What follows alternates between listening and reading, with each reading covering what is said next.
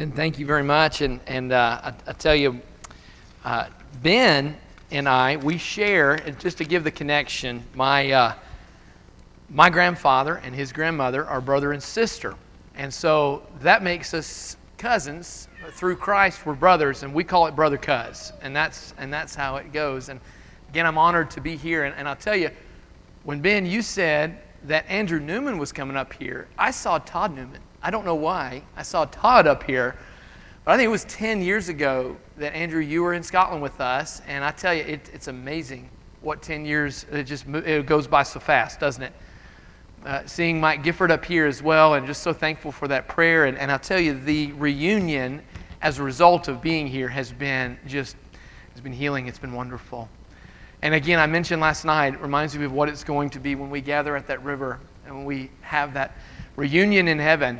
And when those who have gone, those who are dead, there is no severing that will ever take place because of the hope that we have laid up in heaven. And that is the title of this lesson, the focus that we have tonight. But, last night as we saw that hope that's in a walk, they heard the sound of the Lord God walking in the garden. That shows that is God's desire to walk with us. But when Adam and Eve made the decision to walk away from God, that never changed God's desire. That never changed His nature in any way possible, in the slightest. It means that He continues to want to walk with us all the way into heaven. That's why our hope is laid up in heaven. And I had Proverbs chapter 3 and verse 12. Hope deferred makes the heart sick, but a desire fulfilled is a tree of life. That hope deferred. The moment Adam and Eve were cast away from the presence of God, their hope was deferred. Their hope, they were separated from their God. They were separated from that tree of life. And it causes that homesickness. And we understand that concept of homesickness. We understand that concept of having hope deferred, hope being cut off. We need to realize that our hope is not in something that can be cut off.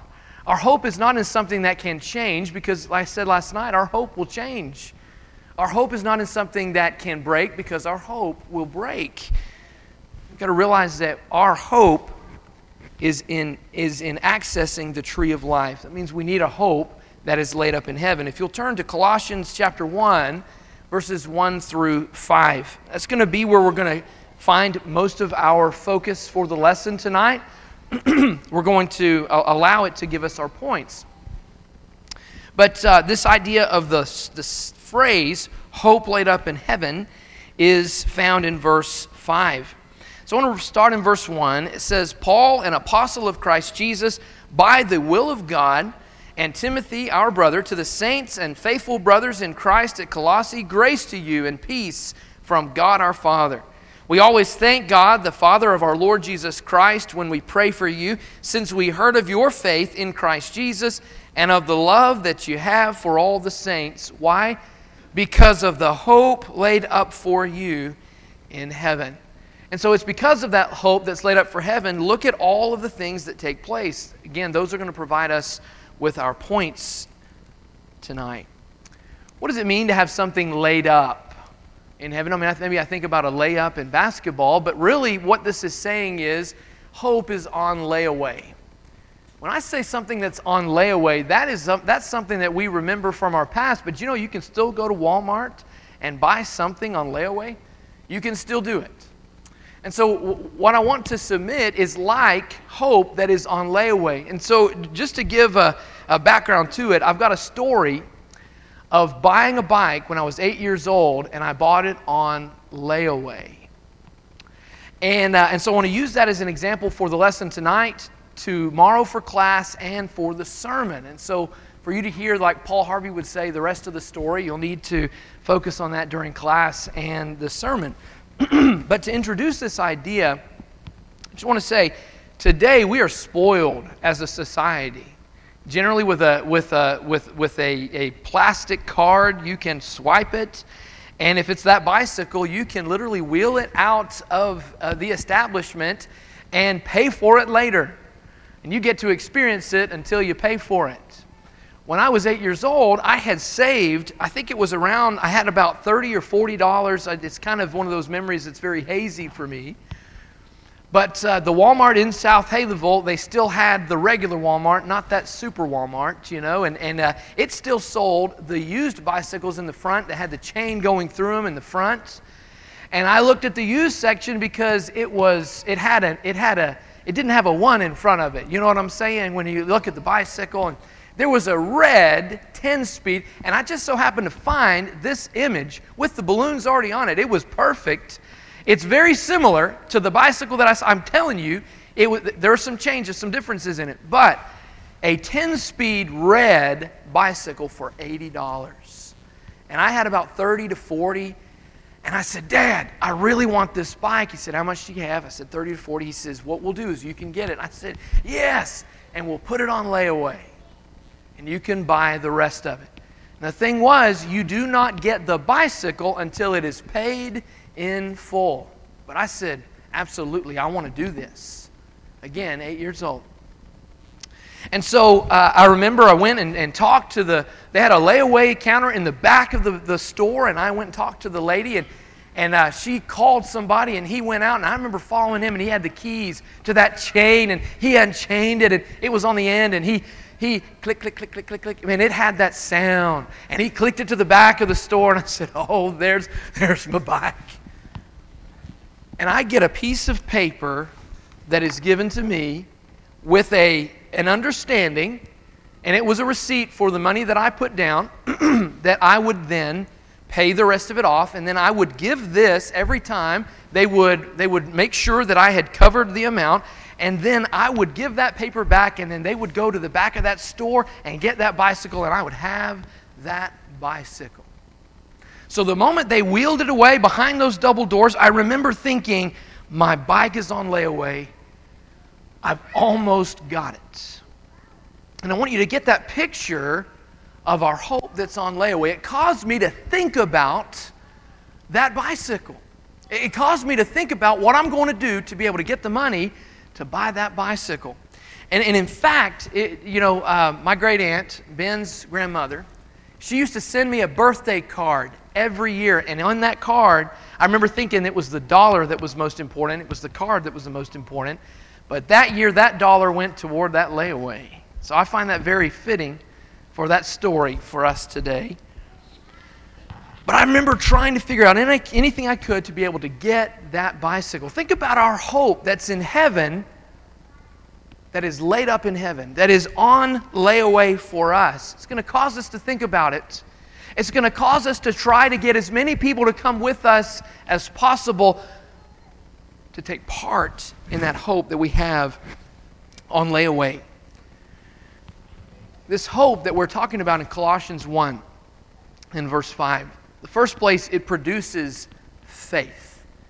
It produces faith. Did you notice that in verse 4? It says, since we heard of your faith in Christ Jesus and of the love that you have for all the saints because of the hope laid up for you in heaven. So because of this hope laid up for you in heaven, he's saying, you've got faith in Christ Jesus. As they wheeled that bike into the back, I had faith that I was going to get that bike. I had faith that I was going to work toward getting that bicycle. Faith was there. And I think it's important, let's go to Hebrews chapter 11. We went there last night. We're going to go there tomorrow again. But Hebrews chapter 11 it says, now faith is the assurance or the substance of things hoped for, the conviction or the evidence of things not seen. The moment those double doors closed, I didn't see that bicycle anymore, and I did not immediately just forget what was going on. I remember the bicycle. I visualized the bicycle. I was going to get the bicycle. Even though I wasn't seeing it anymore, I was going to have it. So it kind of gives me that visual, that idea of our hope that's on layaway. So faith is the assurance. So we're not talking about, that horrible use of the word hope. Where, are you going to get a good grade on that test? I hope so. Are you going to get that raise this year? I hope so. When we use the word hope, so often it's used in the idea that we don't know. But we have this ethereal idea that maybe. But that's not what hope is. Hope is an assurance. I know, therefore I have hope. And that's what we're talking about when we're talking about our hope laid up in heaven. I know it. And that's why it's producing faith in us. And in fact, it says, for by it, by faith, the people of old received their commendation. By faith, we understand that the universe was created by the Word of God, so that what is seen was not made out of things that are visible. We don't have to see it to know that it's been established by God. I think that's something very important. I've got a story to establish this, but look at verse 6. It says, and without faith it is impossible to please Him. For whoever would draw near to God must believe that He exists and that He rewards those who seek Him. You know, we're going to come across people in our lives who are seeking God, and they may not even know it because they're seeking fulfillment. They're seeking a purpose, a meaning to life. I've been trying to study with a young man, and he's 32 years old. But he's trying to get clean.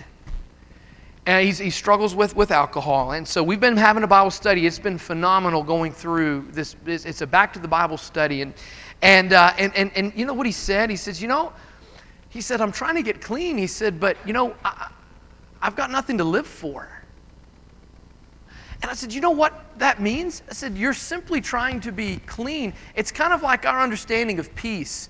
Peace is actually an absence of war. So we're actually okay with the concept of peace as being nothingness.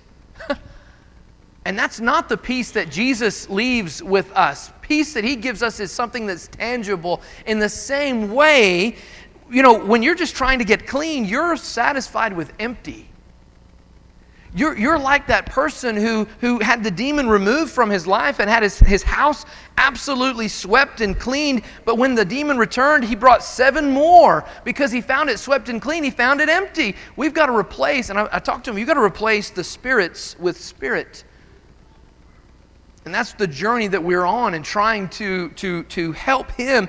And the thing is, it's not about this emptiness. We've got to replace it. We walk by faith, we're going to please Him. In fact, it's impossible to please Him without faith. We live in a world that wants to please itself, and it pleases itself with emptiness. But if we're seeking to please God, in fact, as a result, He rewards those who seek Him. Those who are seeking the world don't realize they're never going to be fulfilled. Blessed are those who hunger and thirst for righteousness, for they shall be satisfied. There are people who are hungry and they're thirsty. I don't know one person who's not hungry and thirsty. I'll tell you, Young Suk served meal for us tonight. I'm not hungry anymore. Ming Goo, I'm so thankful for that invitation, brother. Keep them coming. Keep them coming. People are hungry and they're thirsty. I've not met one person who's not. They don't realize that they're going to have to eat again. They're going to have to drink again. But God offers true satisfaction that we cannot comprehend. And so I've got a story of a young man named Dylan. When we were in 4th Street in Selmer, Mary and I had just gotten married, and we were living in the youth minister's house. I was the youth minister for the 4th Street Church of Christ. And I remember talking to the elders and asking if I could put a garden next to the house. So when I say a garden, I'm talking about tomatoes, squash, okra. I love eating whatever it can grow, and that's something we had. What was great was, and just to give you a side note, the majority of the members grew up in with a garden, eating from whatever they grew. And so I was doing Titus 2. And trying to get the older men and older women to be the example to the young. And I was trying to be Titus, and so we used the garden to do it. And it was a great opportunity for the gospel. Well, there was a basketball goal just down the street, right down from our house on the parking lot. And kids from the community would come and play on the basketball goal. And so I'd go down and play with them as best I could. And one day, I was putting in my garden. I was putting okra in, the last plant that I had. And that year I had gone with plants, and so this young man Dylan walks by, and he's got his sideways hat, and he's got, at the time it was Jinko jeans. You may remember those massive pieces of material, of pants. And he's walking past, and he's like, Mr. Richard, what are you doing? And I said, I'm putting okra in the garden. He was like, okra? He said, I love fried okra. He says, I didn't know it came from a plant. I said, yeah, it comes from a plant. And I said, come over here. So he gets down on his knees, and I give him the plant. I gave him a trowel, and I said, you're going to dig the hole. And he digs the hole, and he goes to put it in, and he is just being so careful. I was like, man, he's like, I'm going to break it. I said, you're not going to break it. Just put it in, you know. So he puts it in. Again, it's the last plant on the corner, and I said, Dylan, this is your okra plant. He's like, what? I said, anything that comes off this okra plant is yours. That means it's your responsibility. So when you come by, you get whatever comes off this plant. And you should have seen his eyes. Had no idea this young man had moved around, and he was looking for stability. He was looking for roots. And it just so happened to be an okra plant. The next day, another young man is coming. They're walking through the yard to go play basketball behind the house. And he sees his buddy, and he's like, hey, man. He's like, that's my okra plant. He's like, that's my okra plant. And so as it's growing, obviously it took a while for the okra to come on. And so he would come by, and it actually kept him coming back to the garden, us discussing. And he said, I don't believe in God. And I remember we were having the discussion. I said, hey, do you see that okra on your okra plant? I said, you know, you planted that. I said, did tomatoes start coming off of that plant? He said, no. I said, what came off that plant? He said, okra. I said, why? I said, because you planted an okra plant. So okra will come. In the same way, you plant a tomato seed, a tomato will come. I said, where did that come from? I said, there's design in that, and that necessitates a designer. And he went, I never thought about it that way. Caught him to think.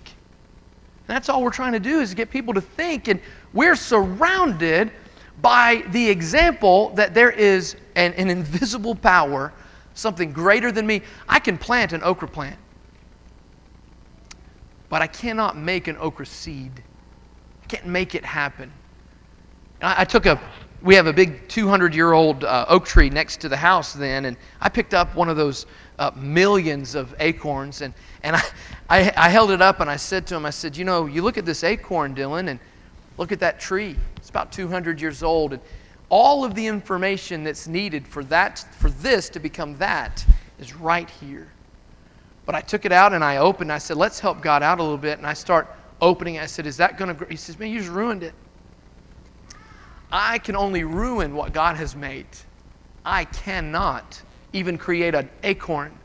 And it is incredible when you start to look at this concept of faith. What God has given us as we're waiting for our hope laid up in heaven is the examples that He is everywhere.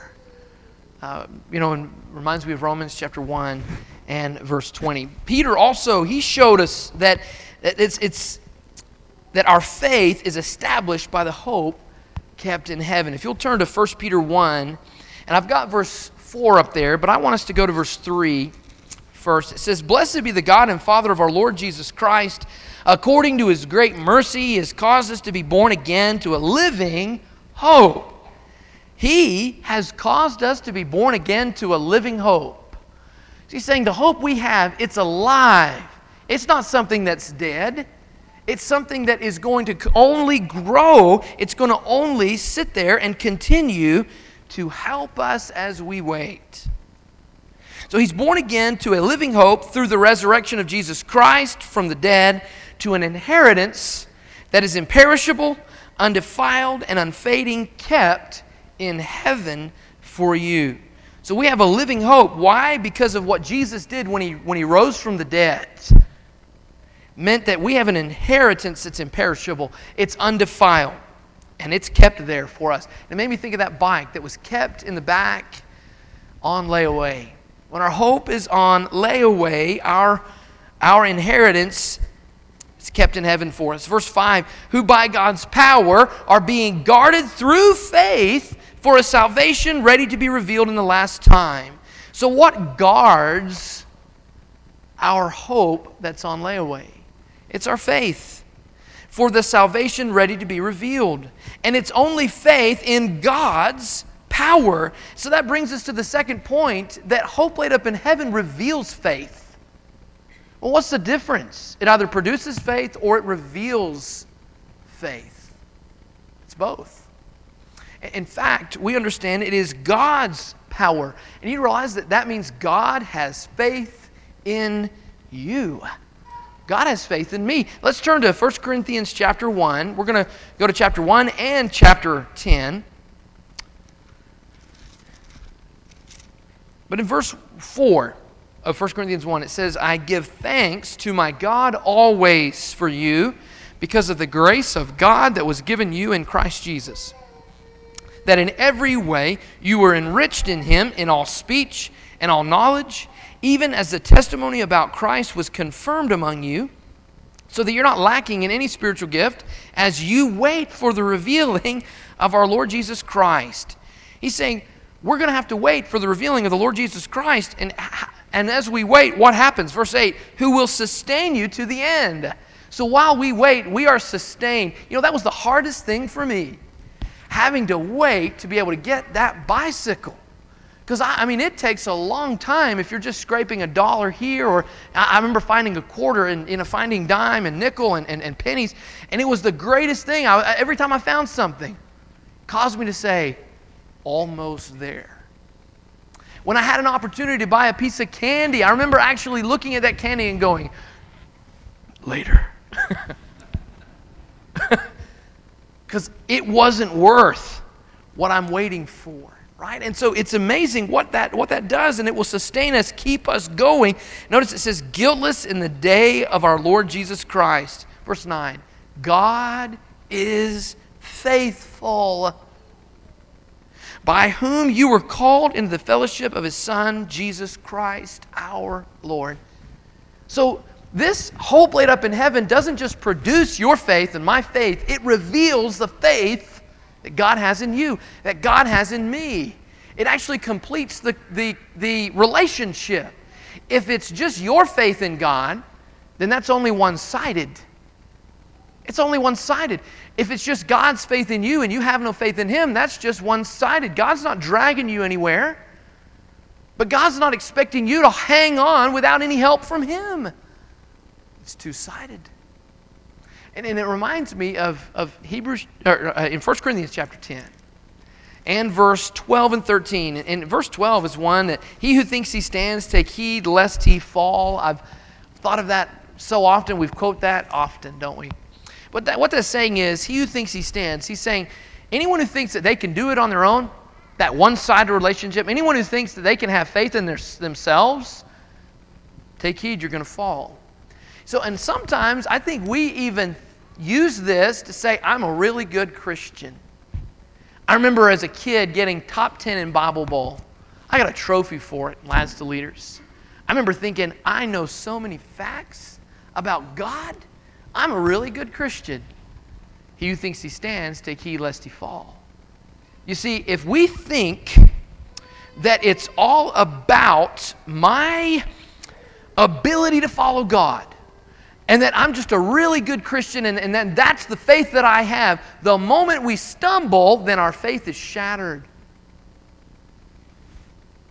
And we fall because we didn't take heed.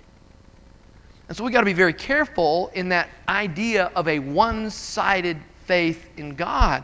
We could be sitting in a pew and have that view our whole lives, that it's just about my faith in God. I got to be the best person I can be, and I can't let anyone see that I'm having a bad day, or I can't let anyone see that any bad thing is going on in my life. We're missing the relationship.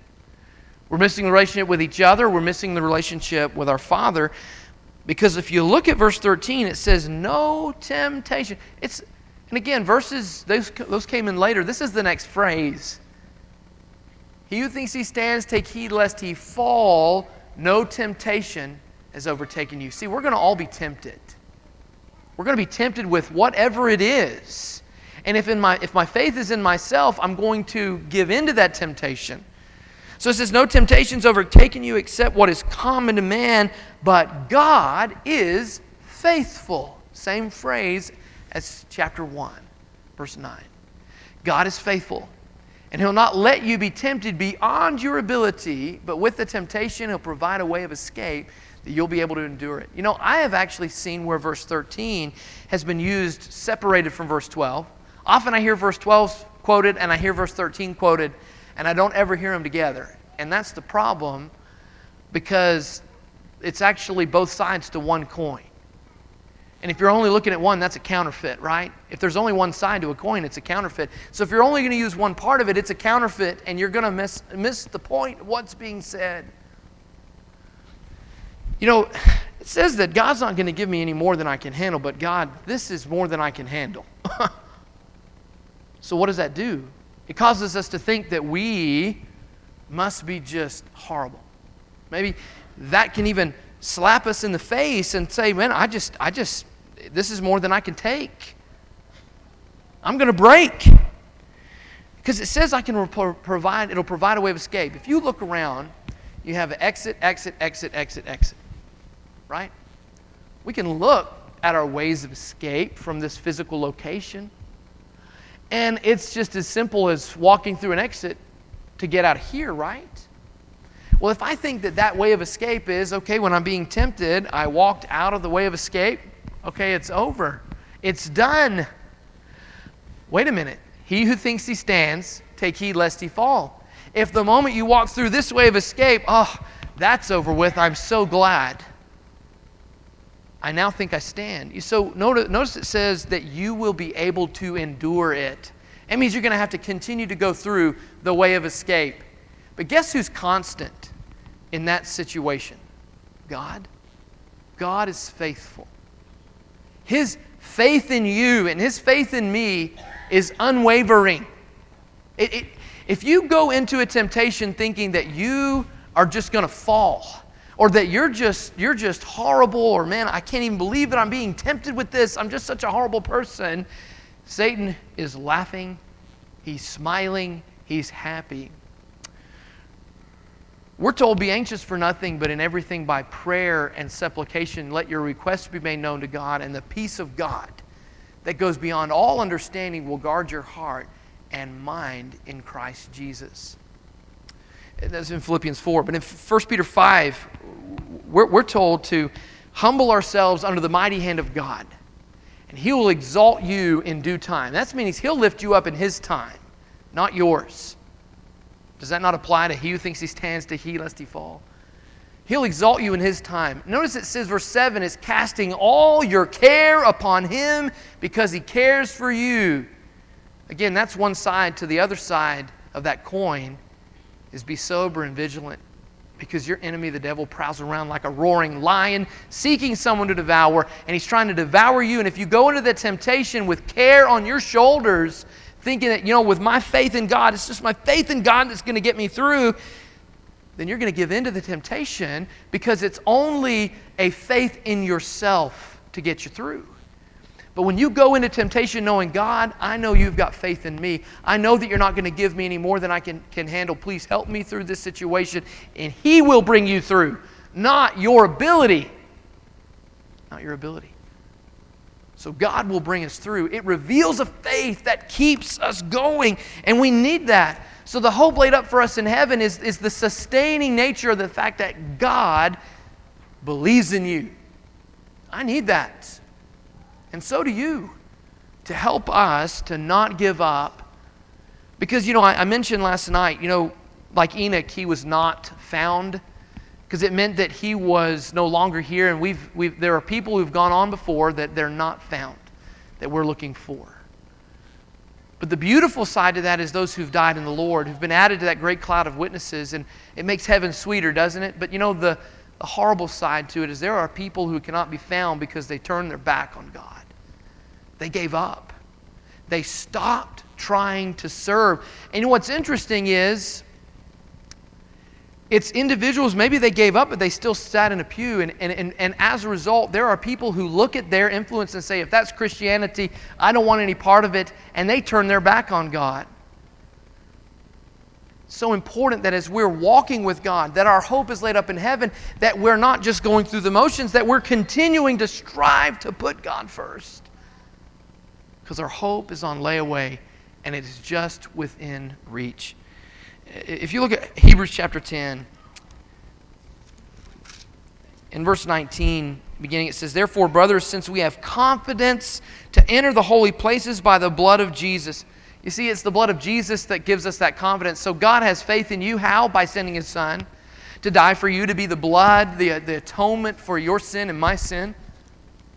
The sin that we see as disgusting, that God sees as disgusting. He was willing to put it on the shoulder of His own Son, so that we have confidence to approach the throne of God. That means we have confidence not in ourselves. That's he who thinks he stands, take heed lest he fall. We have confidence that it's God that's going to bring us through. By the new and living way that He opened for us through the curtain, that is, through His flesh. Remember what tore in two the moment Jesus died? From top to bottom, the curtain that divided the holy of holies from the people. Jesus is our great high priest, and He's made it possible for us to access our Father through His blood. Verse 21, it says, "And since we have a great high priest over the house of God, let us draw near with a true heart in full assurance of faith." Notice it's a full assurance of faith that helps us draw near with a true heart. "With our hearts sprinkled clean from an evil conscience and our bodies washed with pure water, let us hold fast a confession of our hope without wavering, for He who promised is faithful." How are you going to hold to your confession of hope? Because He who promised is faithful. God is faithful. And let us consider how to stir up one another to love and good works. That's why when we're together, we're stirring up one another to love and good works. "Not neglecting to meet together, as is the habit of some, but encouraging one another, and all the more as you see the day drawing near." We have a hope laid up in heaven, and it produces faith, but it also reveals faith, and it's this perfect circle of relationship with our Father by faith. But it also produces love. Did you notice that? He says, verse 4 of Colossians 1, "Since we heard of your faith in Christ Jesus and of the love that you have for some of the saints," right? Some of the saints. Did it say that? The love that you have for all the saints. Because of the hope laid up for you in heaven. Isn't that wonderful? Because of the hope laid up for us in heaven, we have a love for all the saints. And when we all have faith in Christ and we have that relationship with God through that faith that's revealed and the faith that's produced, and we have that together, there is a love that goes beyond our comprehension. It's a love that we will not find in the world. But when we go according to our own thinking, according to our own way, and maybe even according to that one-sided faith, we're going to miss the whole concept of love for one another. And I need this as a reminder, so do you. Because it's because of the hope laid up for us in heaven that we will love all the saints. Because all the saints, the holy ones, we are all striving with that first. Faith in God and God having faith in us. It is a beautiful picture of the relationship God has for you and for me. This world needs this. Our neighbors, our friends, every person. When I was delivering pizzas, when I was here in Beaufort, every house I went to delivering a pizza, they needed this concept. They needed this message. You know, I was driving by today and I noticed it was closed. I think it closed when I left. I don't know. I'm just kidding. But that was kind of hard because they helped me through a very challenging time trying to find work. We never missed a mortgage payment. It was a hard time. Billy, you were telling me about your dad's 49 Chevy. I had one at the same time. I sold that. I never restored it. Your dad restored his. I had to sell mine because I had to make some mortgage payments. That's a challenging thing to do, but sometimes you got to do what you got to do, right?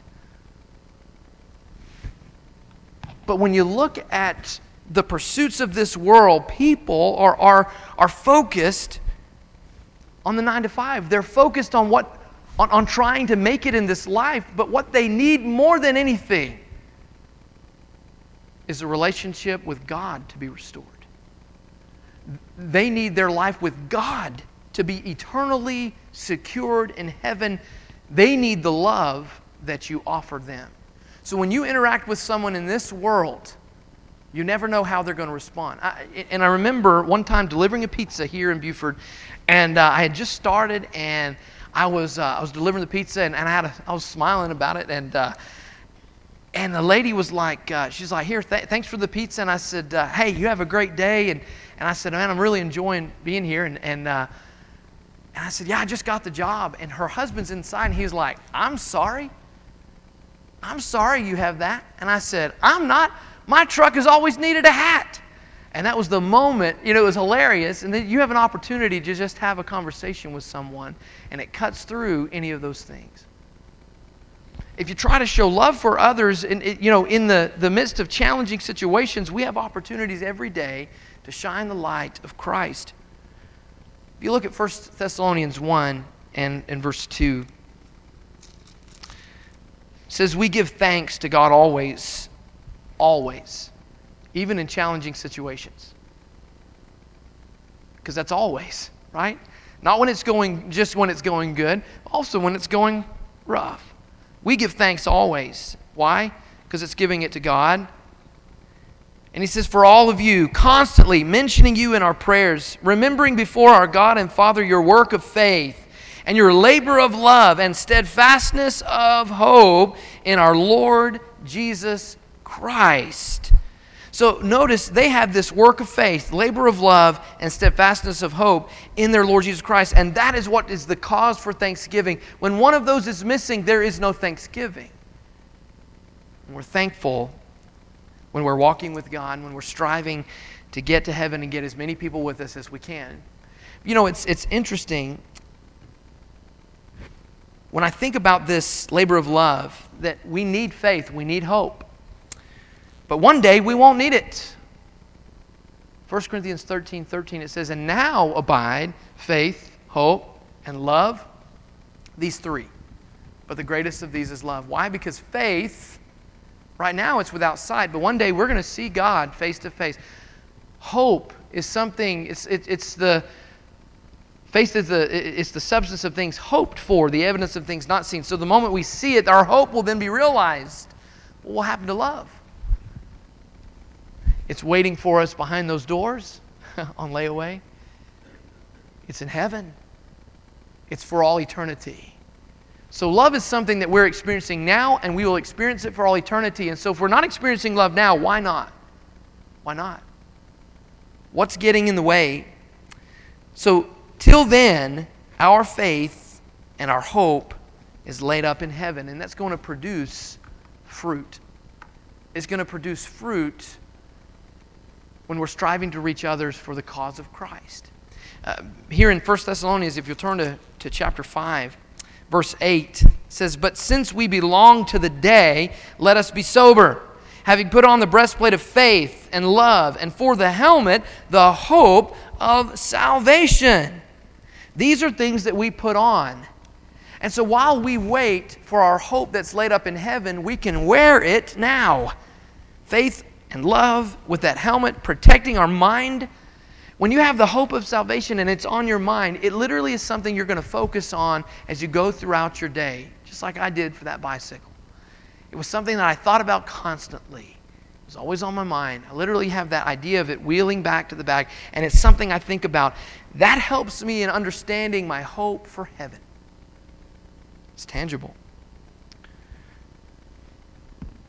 Notice it says, for God has not destined us for wrath, but to obtain salvation through our Lord Jesus Christ, who died for us so that whether we are awake or asleep, we might live with him.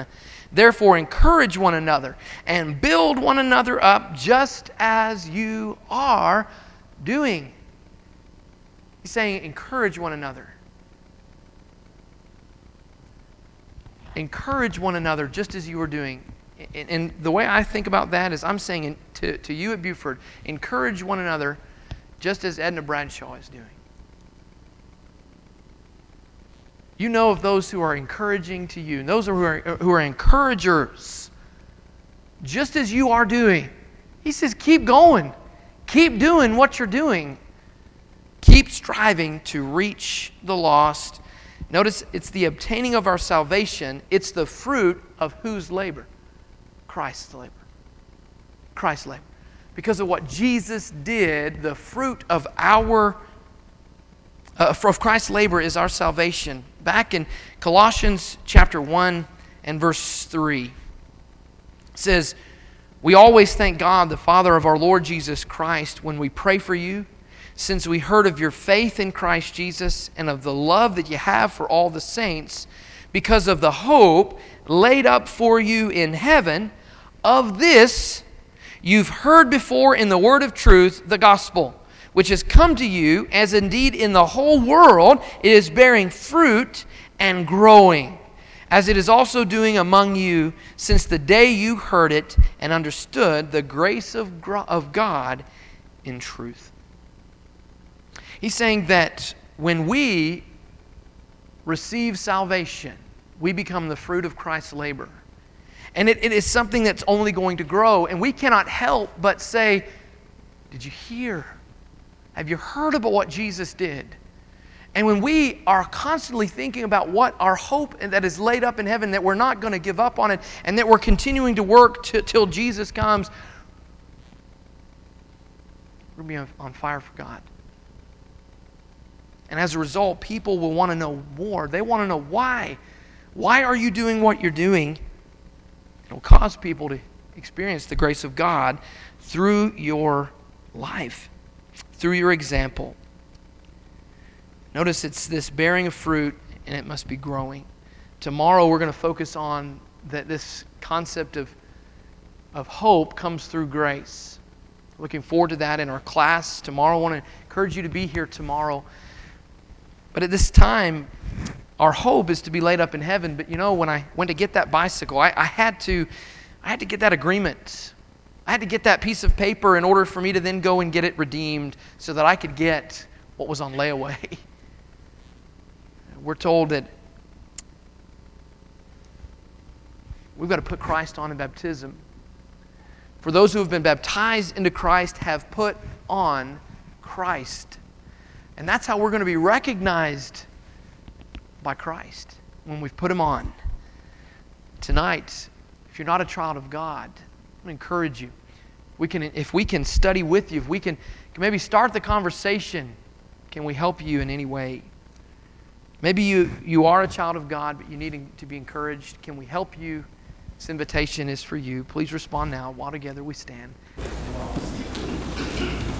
My hope is built on nothing less than Jesus' blood and righteousness. I dare not trust the sweetest frame, but wholly lean on Jesus' name. On Christ the solid, on Christ and all other ground is sinking sand, all other ground. When darkness fills this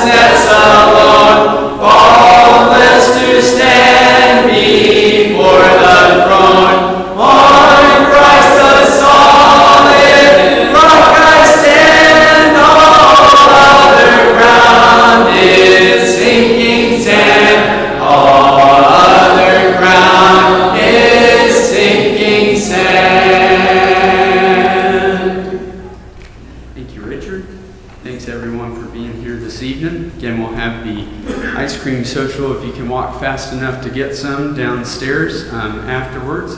243 will be our closing song, though, Home of the Soul, and then we'll be fully closed in a prayer. Again, thanks for your presence tonight here on the last day of the week. Exciting first day of the week tomorrow, so good bookends this week. Home of the Soul, we'll sing all verses and then be closed in prayer. If for the prize we have striven, after our labors are o'er, rest to our souls will be given on the eternal shore. Home of the soul, beautiful, there we shall rest, never to roam, free from all care, happy and bright, Jesus is there.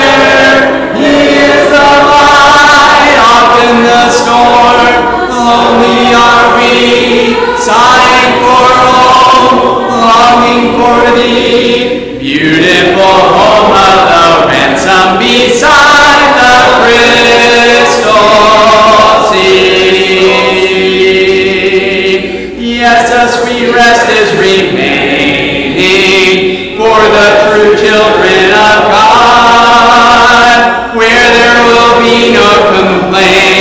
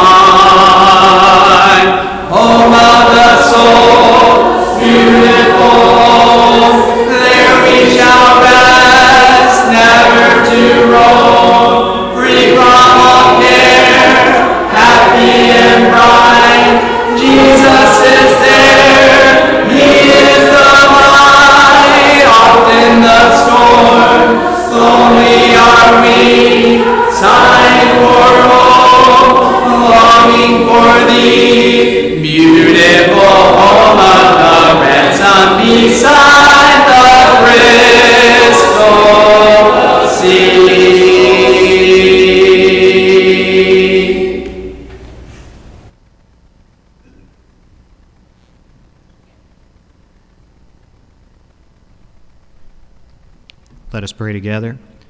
Heavenly Father, thank you for the wonderful opportunity to be here today, to be able to sing songs of praise and hear a message from your word. We thank you for the Harp family. We thank you for Brother Harp delivering the message and for his family from Kentucky to Georgia to Alabama. This church family here at Buford has been blessed by the Harps. We also thank you for your word, and for the opportunity to get a message today of encouragement, of guidance, of instruction. We hope that we take what we hear from the spiritual food that we receive and are lucky to receive and are fortunate to receive at this congregation and allow your light to shine through us as we go through our day-to-day path.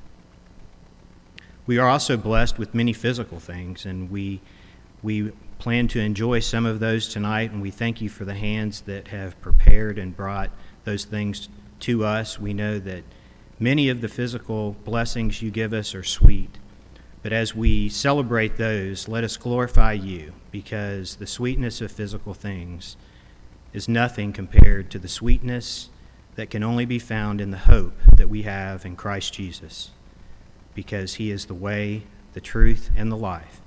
And in his name we pray. Amen.